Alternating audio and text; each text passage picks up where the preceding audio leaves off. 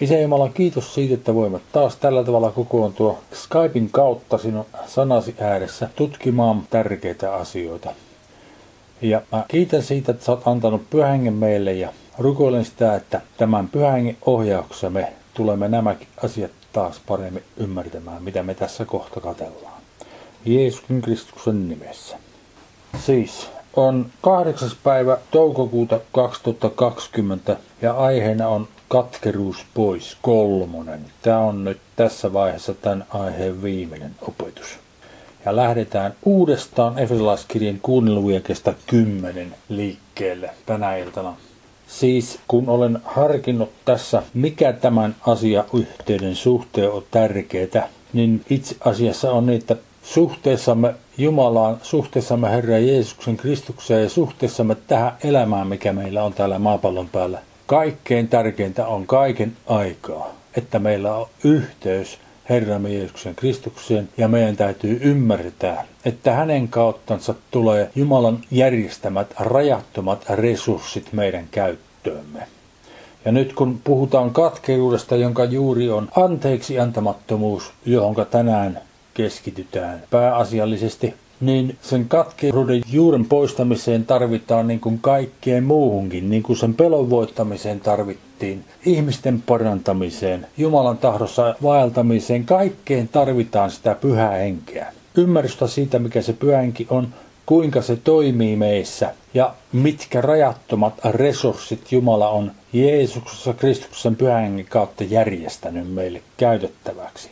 Niin siis kuudelle 10 sanotaan lopuksi vahvistukaa Herrassa ja hänen väkevyytensä voimassa. Pukekaa yllenne Jumalan koko sota-asu voidaksenne kestää perkeleen kavalat juonet. Sillä meillä ei ole taistelu verta ja lihaa vastaan, vaan hallituksia vastaan, valtoja vastaan, tässä pimeydessä hallitsevia maailmanvaltioita vastaan, pahuuden henkiolentoja vastaan, taivaan avaruuksissa.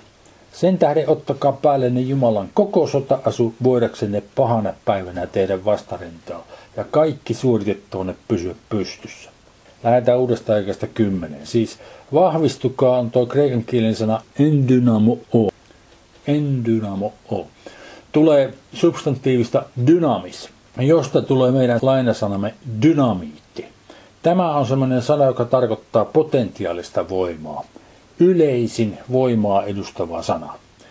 Toinen hyvin tärkeä Uuden testamentin sana, joka edustaa voimaa, on käännetty tuolla sanalla väkevyys.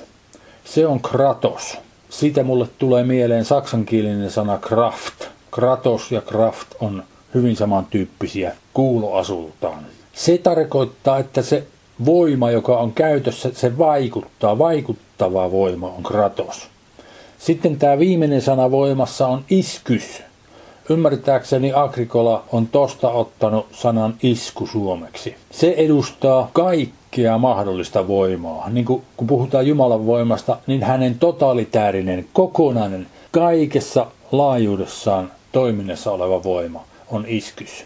Nämä sanat kannattaa teidän tutki kunnolla, sitä varten ne on mulla täällä numeroineen päivineen voitte tutustua Novumista tai Strongs-pohjaisista tutkimuskirjoista, mitä niissä sanotaan näistä.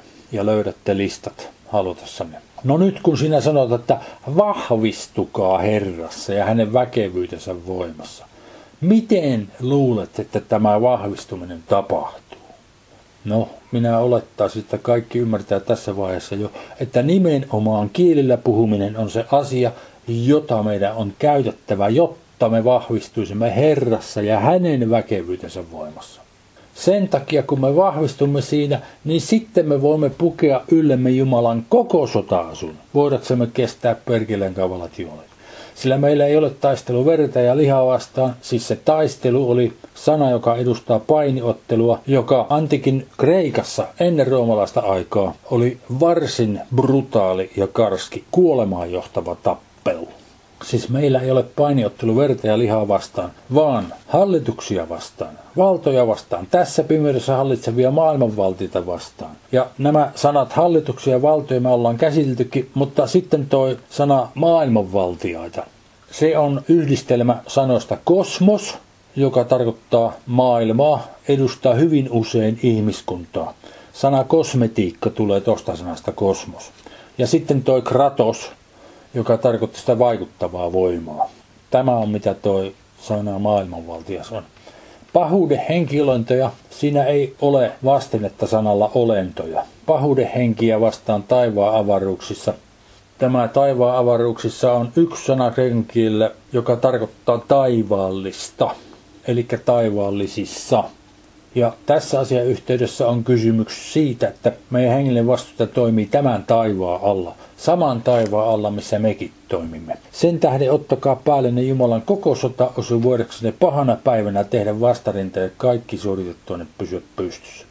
Ja nyt muutama vuosi sitten tein käännöksen tästä erilaiskirjeen tekstistä ja sitten tässä on pienin korjauksin ja lisäyksen tehty minun käännös näistä jakeista läheteekästä 10. Lopuksi vahvistukaa potentiaalisesti Herrassa. Niin unohdin sanoa äsken, käsiteltiin sanaa dynamas. Että se on potentiaalinen voima sen takia. Vahvistukaa potentiaalisesti Herrassa ja hänen vaikuttavan väkevyytensä totaalisessa voimassa. Pukekaa yllenne Jumalan koko taisteluvarustus voidaksenne vastustaa perkeleen kavaliajuonia sillä meillä ei ole painiottelu verta ja lihaa vastaan, vaan ruhtinaskuntia vastaan, valtoja vastaan, tämän pimeyden maailmanvaltiota vastaan, pahuuden henkiä vastaan taivaallisissa tai tämän taivaan alla. Sen tähden ottakaa päällenne Jumalan koko taisteluvarustus, voidaksenne pahana päivänä tehdä vastarintaa ja kaikki suoritettuanne seistä. Vielä tuohon jakeeseen kymmenen haluan palata, siis vahvistukaa. Herran potentiaalisessa voimassa. Vielä käytännöllinen aspekti. Jos tehdään hengellistä työtä, sanotaan vaikka, että pidetään kokousta parannetaan paljon ihmisiä, niin silloin kuluu hengellistä energiaa, joka meillä on käytössämme. Ja se johtaa siihen, että se täytyy uusia se energia, ja se energia uusitaan puhumalla kielillä. Sitten täytyy sinä iltana taas seuraavana päivänä taas käyttää aikaa siihen, että ladataan akut. Ihan oikeasti se toimii näin. Älkää vähätelkö kielellä puhumisen merkitystä. Se on äärimmäisen tärkeä asia teidän elämässänne, jos teitä kiinnostaa Herran tahon tekeminen. No nyt lähdetään käsittelemään tuota anteeksi antamusta, joka on kreikan kielen sana karitsomai.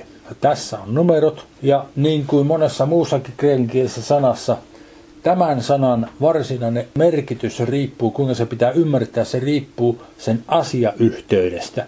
Ja tässä nyt on lueteltuna ne merkitykset, mitä Novum antaa sanakirjassaan tälle sanalle. Eli antaa armosta, antaa ylipäätänsä, lahjoittaa, suoda ja antaa anteeksi.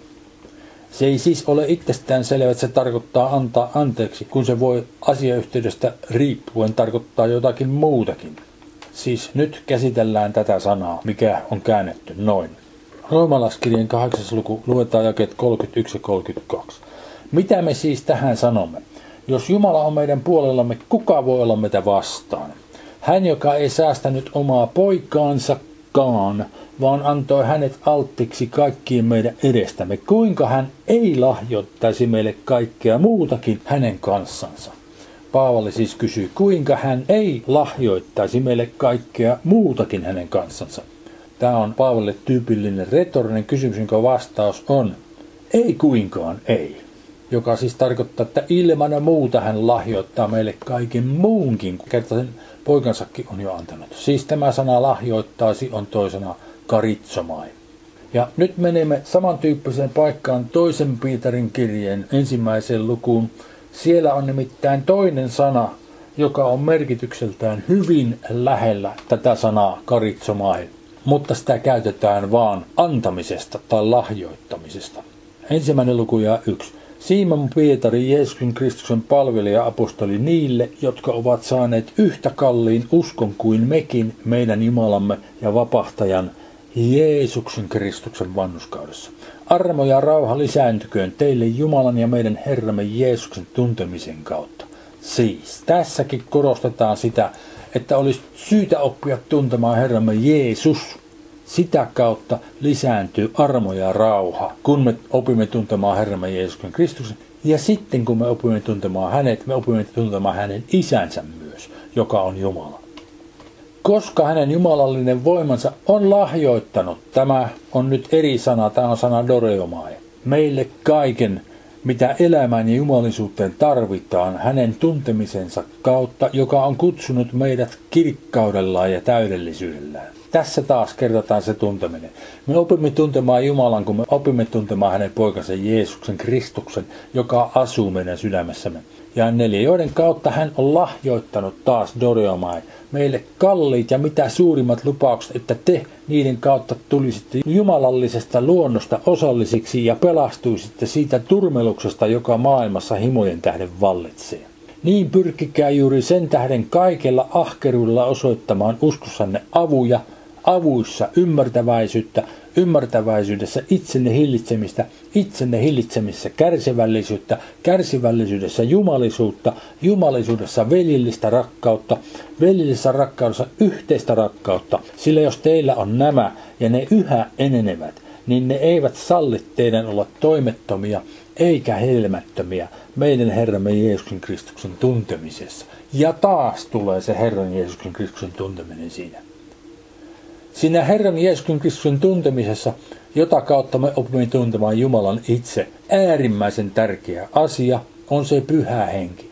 Ja se pyhä henki toimii meidän kauttamme nimenomaan sen kielellä puhumisen kautta. Se on niistä tärkein sen takia, koska se on perustavaa laatua oleva rakentava toimenpide, jota meidän on syytä kaiken aikaa harrastaa niin paljon kuin vaan suinkin voimme. Koska sitten me rakennumme siinä pyhässä hengessä. Meidän vastaanottokykymme siitä, mitä pyhästä hengestä tulee, kehittyy, kun me puhumme kielillä. Koska kun me puhumme kielillä, silloin meidän ymmärryksemme on vapaa ottamaan vastaan kaiken sen, mitä Herra meille on antamassa.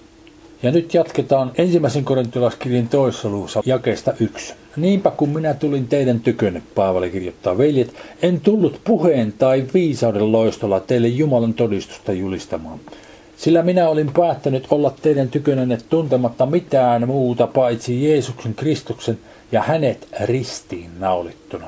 Ja ollessani teidän tykönänne minä olin heikkouden vallassa ja pelossa ja suuressa vavistuksessa.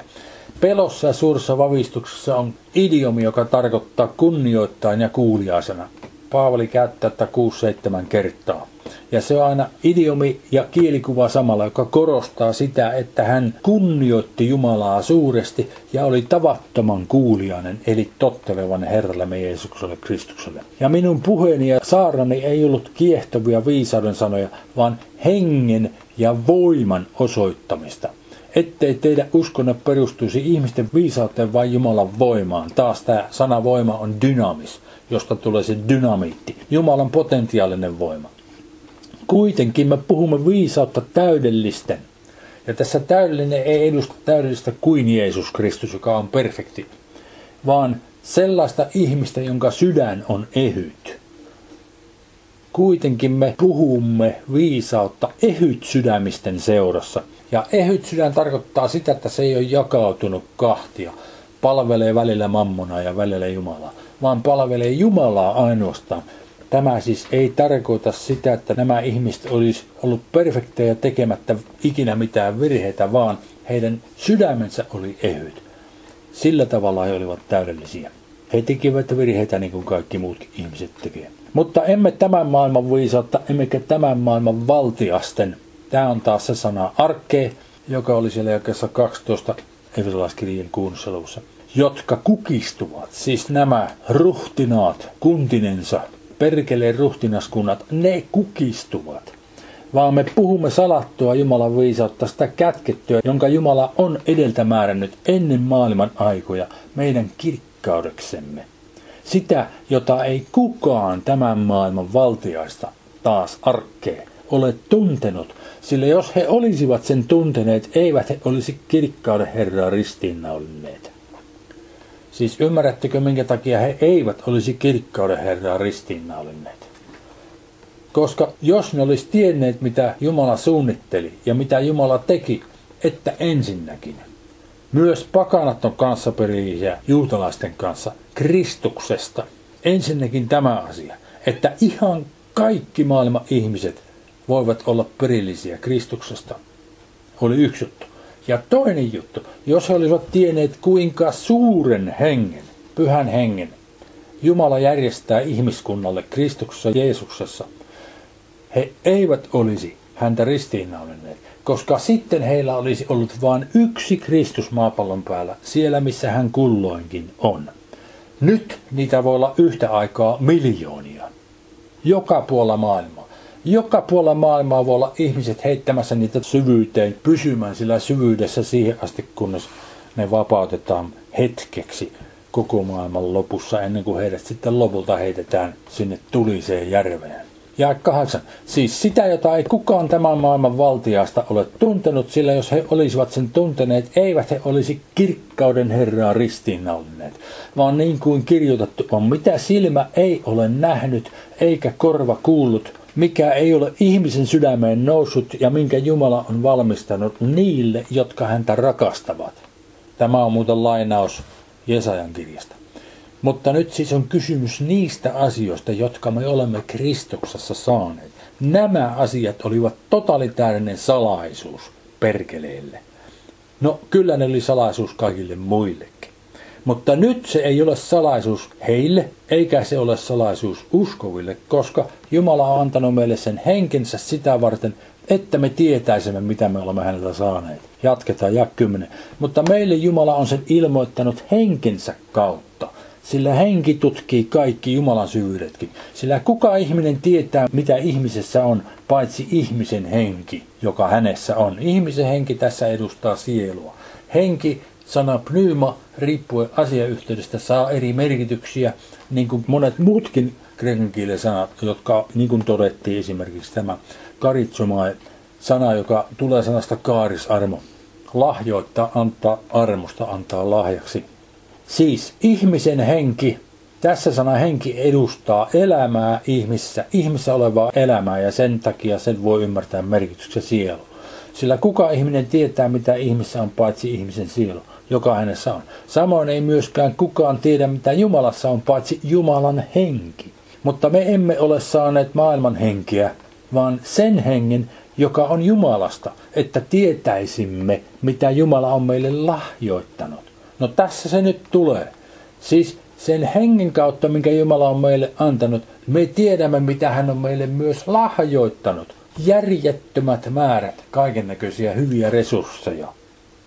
Siis Jumala on yliluonnollinen, kyvyltänsä yliluonnollinen. Jeesus Kristus on kyvyltänsä yliluonnollinen. Se henki, jonka he ovat meille antaneet, on yliluonnollinen henki. Ja kaikki, mitä se henki meissä tekee, on yliluonnollista. Siis mitä enemmän sitä yliluonnollista te haluatte elämässänne nähdä, tarkoittaa siis sitä, että jos Jumala on yliluonnollinen, niin häntä eivät sido luonnon lait. Häntä sitovat hänen itsensä laatimat oikeuden ja oikeudenmukaisuuden lait, joita hän noudattaa ehdottomasti. Mutta luonnonlait on hän tehnyt itselleen rikkoakseen niitä rajattomasti vasemmalle ja oikealle ihan niin paljon kuin meidän uskomme antaa periksi, että hän pääsee tekemään. Siis että tietäisimme, mitä Jumala on meille lahjoittanut. Mitä hän on meille lahjoittanut on yliluonnollista, on hengellistä, on voimaltaan rajatonta, resursseltaan rajatonta. Ja 13. Ja siitä me myös puhumme, emme inhimillisen viisauden opettamilla sanoilla, vaan hengen opettamilla selittäen hengelliset hengellisesti. Mutta luonnollinen ihminen ei ota vastaan sitä, mikä Jumalan hengen on, sillä se on hänelle hullutus eikä hän voi sitä ymmärtää, koska se on tutkisteltava hengellisesti. Siis luonnollinen ihminen on sellainen ihminen, joka on syntynyt tähän maailmaan. Hän elää tässä maailmassa. Hänellä on ruumis, hänellä on sielu, mutta hänellä ei ole henkeä. Koska hänellä ei ole henkeä, niin hän ei ymmärrä, mitä nämä Jumalan hengen asiat on. Ja sen takia hän ei ota sitä vastaan myöskään. Hän ei tajua sitä tuon höykäsen pölähtävää, mistä on kysymys. Hyvin suuressa määrin tämä luonnollisen ihmisen ominaisuus on nähtävissä evankeliumin kertomuksessa, kun tarkastelemme, mitä opetuslapset tekivät, kuinka he käyttäytyivät, kuinka he eivät ymmärtäneet monia eri asioita, jotka Jeesus selittämästään päästyä yhä uudestaan heille selitti ja niin edelleen. No nyt on tarkoitus, että me ymmärretään sen, mitä Jumala on meille lahjoittanut, sen hengen kautta, jonka hän on meille lahjoittanut. Ja 16. Sillä kuka on tullut tuntemaan Herran mielen, niin että voisi neuvoa häntä. Mutta meillä on Kristuksen mieli. Tämä on lainaus Jesajan 40 Haluan selvittää tämän viimeisen lauseen, kun sinä sanotaan, mutta meillä on Kristuksen mieli. Tämä mutta-sana krenkielä on sana de, side-sana le, jolla on monta eri merkitystä. Ja tässä asiayhteydessä minä sanoisin, meillä on näet Kristuksen mieli joka johtaa siihen, että me olemme samankaltaisia Herran kanssa siinä, että me välillä saamme semmoista ymmärrystä ja asioita tehtäväksi, joita muut ihmiset ei kerta kaikkiaan ymmärrä ollenkaan. Miksi nyt noin teki? Tai sitten tehdään suuria voimallisia tekoja Jumalan voimasta ja sitten ihmiset ei ymmärrä ollenkaan. No miten se nyt ton pystyy tekemään? Mutta luetaanpa tuo asiayhteys, mistä tuo 16 on lainattu. Jesaja 40 lähetään 12. Kuka on kourallaan mitannut vedet ja Vaaksalla määrännyt, siis samalla tavoin Vaaksallaan määrännyt taivaitten mitat. Kuka on kolmannes mittaan mahduttanut maantomun, puntarilla punninnut vuoret, vaalla kukkulat? No kukahan tuon olisi mahtanut tehdä? Jumalasta on kysymys. Kuinka paljon on maailmassa vettä esimerkiksi? Kuinka monta kourallista? Kuinka monta Jumalan kourallista? No hän tietää kuinka monta. Ja 13. Tässä se nyt on. Kuka on Herran henkeä ohjannut, ollut hänen neuvonantajansa ja opettajansa? Onko joku teistä, joku meistä, minäkö? Ei kukaan meistä. Kenen kanssa hän on neuvotellut, joka olisi hänelle ymmärrystä antanut ja opettanut oikean polun, opettanut hänelle tiedon ja osoittanut hänelle ymmärryksen tien? Kuka olisi voinut neuvoa häntä? Ja 15. Katso, Kansakunnat ovat kuin pisara vesisangon uurteessa, ovat kuin tomuhiukkanen vaassa. Katso, saaret hän nostaa kuin hiekkajyvän. Siis tota sanaa uurteessa ei ole tekstissä. Pitäisi ymmärtää, on kuin pisara vesisangosta. Vesisangosta putoava pisara. Siis hyvin pieni. Ovat kuin tomuhiukkanen vaassa. Otetaan vaaka, jolla punnitaan vaikka perunoita pannaan siihen tomuhiukkana, niin ei liikahdakaan vaan viisari. Se on niin kevyt ja niin pieni, että sitä ei edes näe välttämättä. Sitten Jumalasta sanotaan, katso, meren saaret hän nostaa kuin hiekkajyvän ilmaan siis. Ja 16 ei Libanon riittäisi polttopuuksi, tarkoittaa siis, että ei kaikki mahdolliset puut, joita siihen aikaan Libanonissa kasvoi, niitä oli valtavasti, arniometsä oli siellä. Ei Libanonin puut riittäisi, eikä sen riista polttouhriksi. Jumalalle siis, kun Jumala on niin suuri.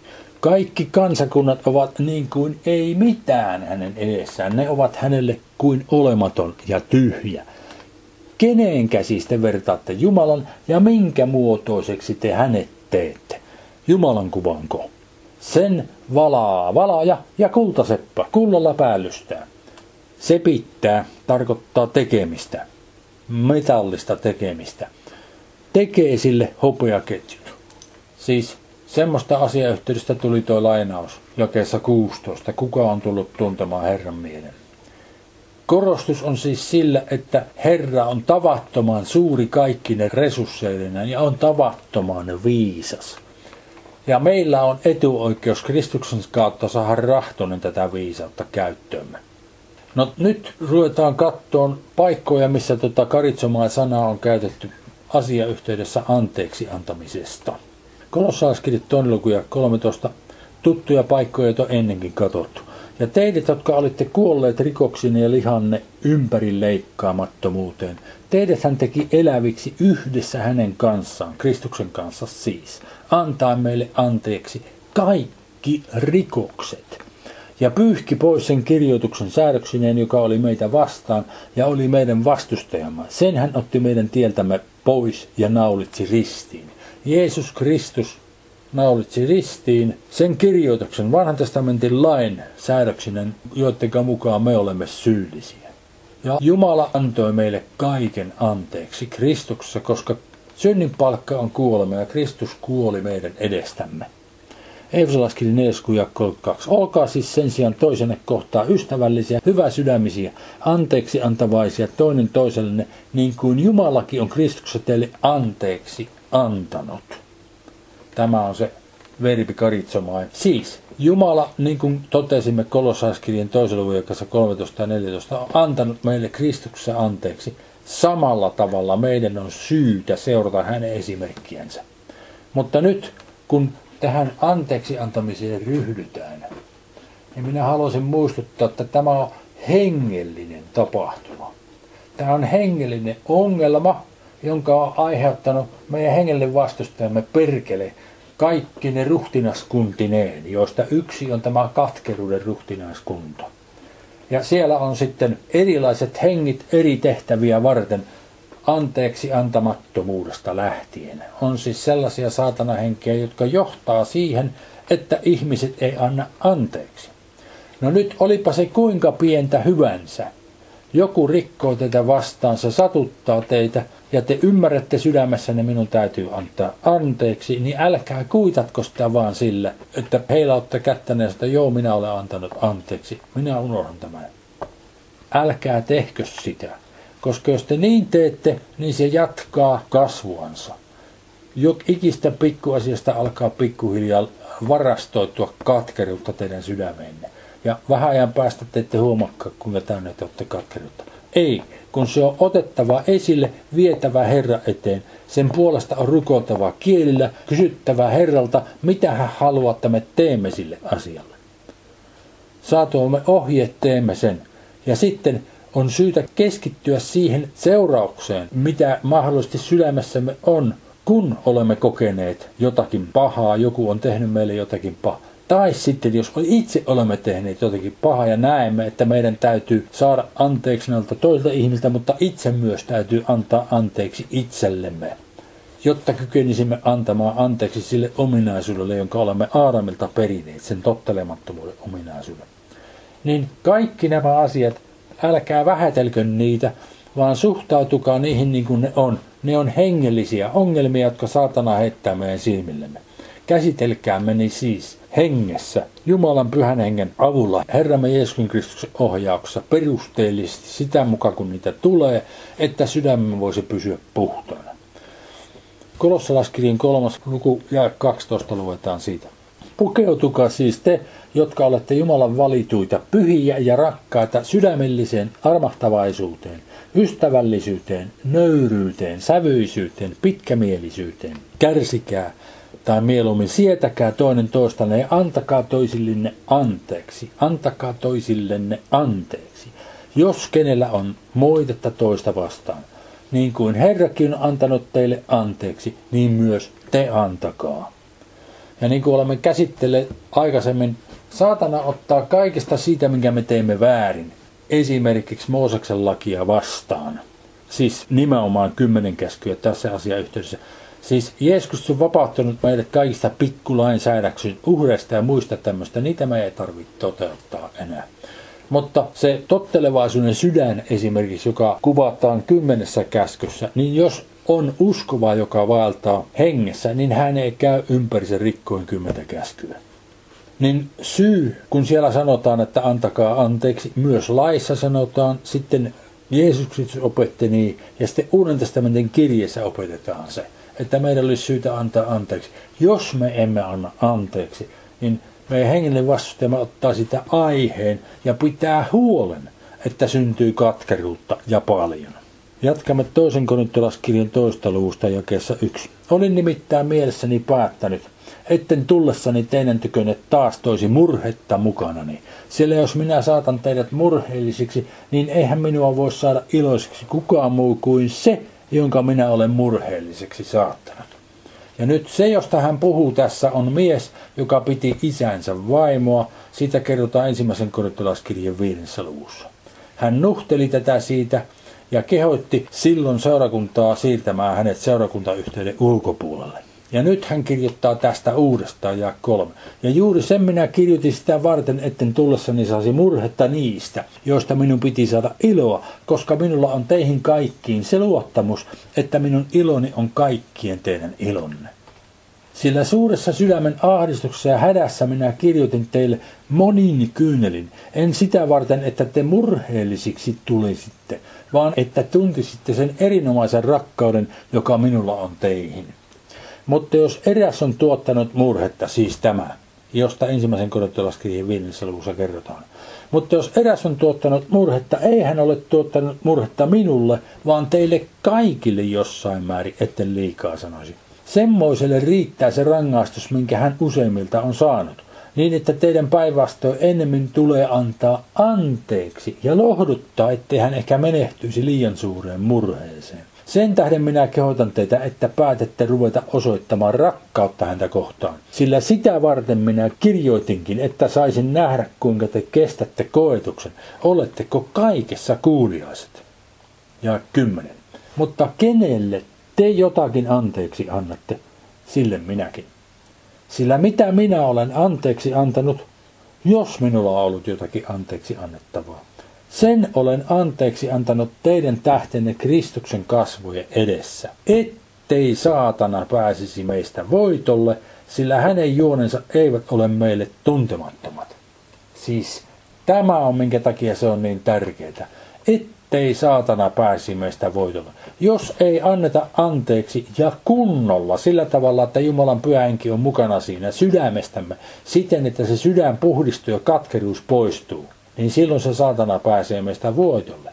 Ja nämä juonet, joista me emme ole tietämättömiä, koska hänen juonensa ovat meille tunnettuja, on nimenomaan nämä katkeruuden juonet, joita me käsitellään tässä juuri. Sitten luetaan vielä Efesolaskirja ensimmäinen luku lähetään 15. Sen tähden kun kuulin siitä uskosta, joka teillä on Herrassa Jeesuksessa ja teidän rakkaudestanne kaikkia pyhä kohtaan, en minäkään lakkaa kiittämästä teidän tähtenne, kun muistelen teitä rukouksissani. Anoen, että meidän Herramme Jeesuksen Kristuksen Jumala, kirkkauden Isä, antaisi teille viisauden ja ilmestyksen hengen. Tarkoittaa käytännössä hengellistä viisautta ja ilmestystietoa hänen tuntemisessaan. Taas on se Herran Jeesuksen Kristuksen tunteminen tässä joka on niin äärimmäisen tärkeä asia. Ja sitä tuntemista varten meillä on se pyhänki. Ja sen pyhängen käyttäminen tapahtuu nimenomaan sen kielellä puhumisen kautta. Kun puhumme kielillä, niin se hengen yhteys meidän ymmärryksemme kasvaa ja vahvistuu. Ja Herra pystyy kertomaan meille kaiken sen, minkä hän haluaa meille kertoa. Ja 18. Ja valaisi teidän sydämenne silmät, että tietäisitte, mikä on se toivo, johon hän on teidät kutsunut, kuinka suuri hänen perintönsä kirkkaus hänen pyhissään.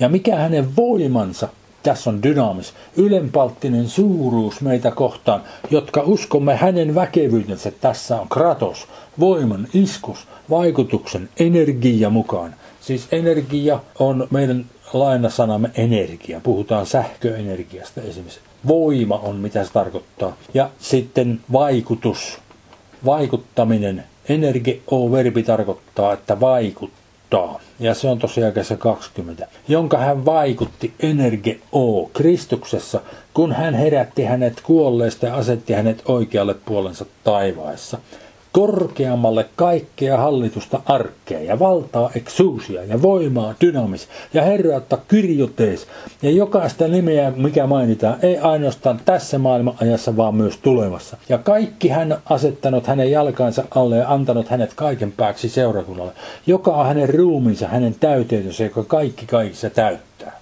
Siis, kun Jumala herätti Kristuksen kuolleista, hän teki suurimman tekonsa, mitä hän ikinä on tehnyt. Suurempi kuin koko maailman kaikkeus on Kristus meissä kirkkauden toivo, jonka Jumala herätti kuolleista ja teki hänet siksi herraksi, joka hän meille tällä hetkellä on, rajattoman vallan ja voiman kanssa.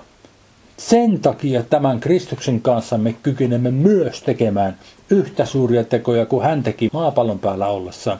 Ja vielä suurempia tekoja, koska hän on suurempi kuin hän oli silloin, kun hän oli maapallon päällä. Hän nimittäin pystyy tekemään nyt samoja tekoja, mitä Jumala pystyy tekemään. Ja näin me saamme sen vallan ja voiman häneltä kaiken hyvän tekemiseen. Nyt lopuksi ajattelin vielä lukea tuon käännöksen, minkä mä tein muutama vuosi sitten. Tämmöisen tarkennetun ja laajennetun käännöksen nosti ja Hyvin paljon seuraa vanhan kirkkoraamatun käännöstä, mutta muutamissa kohdissa olen vähän tarkentanut. Ja 15. Sen tähden, kun kuulin siitä uskosta, joka teillä on Herrassa Jeesuksessa ja teidän rakkaudestanne kaikkia pyhä kohtaan, en minäkään lakkaa kiittämästä teidän tähtenne, kun muistelen teitä rukouksissani. Rukoilen, että meidän Herramme Jeesuksen Kristuksen Jumala, kirkkauden isä antaisi teille hengellistä viisautta ja ilmestystietoa hänen tuntemisessaan. Ja valaisisi teidän ymmärryksenne silmät, että näkisitte mikä on hänen kutsumisensa toivo ja mikä on hänen perintönsä kirkkauden, loistavan suuremmoisen upeuden rikkaus pyhissä, ja mikä on hänen potentiaalisen voimansa ylenpalttinen suuruus meitä uskovia kohtaan, sen hänen totaalisen voimansa väkevyyden selvästi havaittavan vaikutuksen mukaan, jonka hän vaikutti Kristuksessa, kun hän herätti hänet kuolleista ja asetti hänet oikealle puolellensa taivaallisissa korkeammalle kaikkia ruhtinaiskuntia ja valtaa ja potentiaalista voimaa ja herrautta ja jokaista nimeä, mikä mainitaan. Ei ainoastaan tässä maailmanajassa, vaan myös tulevassa. Ja kaikki hän on asettanut hänen jalkansa alle ja antanut hänet pääksi koko seurakunnalle, joka on hänen ruumiinsa, hänen täyteytensä, joka kaikki kaikissa täyttää.